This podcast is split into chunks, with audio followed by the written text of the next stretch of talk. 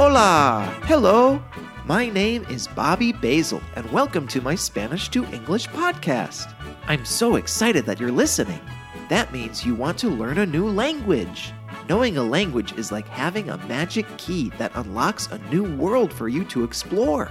Right now, you already have a magic key. It's called English. Just imagine if you had a second magic key called Spanish. Think of all the new people and places and foods you will discover and enjoy when you have your new magic key. It's going to be great. In this episode, you will learn how to say shapes and sizes in Spanish. My favorite shape is a square. I like that every side of a square is the same size. I also like squares because I can fold square pieces of paper into origami. What is your favorite shape? Say it out loud. Ooh, that's a good shape. And we're about to learn even more shapes. We're almost ready to start learning. All you have to do now is get your Pedro and Pete book so you can read along. Every time you hear this noise, that means it's time to go to the next page. Are you ready? Then here we go! Círculo, circle, círculo, circle. Cuadrado, square, cuadrado, square. triángulo, triangle, triángulo, triangle.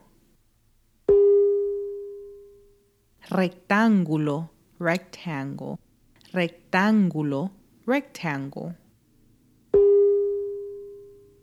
Óvalo, oval, óvalo, oval. Corazón, heart, corazón, heart. Estrella, star. Estrella, star. Diamante, diamond. Diamante, diamond. Semicírculo, semicircle. Semicírculo, semicircle cruz, cross, cruz, cross. Pentágono, pentagon, pentágono, pentagon. Hexágono, hexagon, hexágono, hexagon. Octágono, octagon octágono, octagon. Cilindro, cylinder, cilindro, cylinder.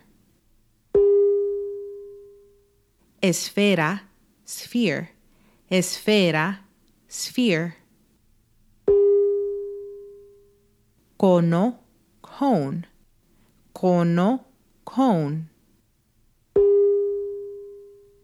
Cubo, cube, cubo, cube. Pequeño, small, pequeño, small. Corto, short, corto, short. Delgado, thin, delgado, thin mediano, medium, mediano, medium. Grande, large, grande, large. Largo, long, largo, long. Alto, tall, alto, tall. That was fun learning how to say shapes and sizes. Now you can talk about shapes and sizes everywhere. Like, how big is your bed?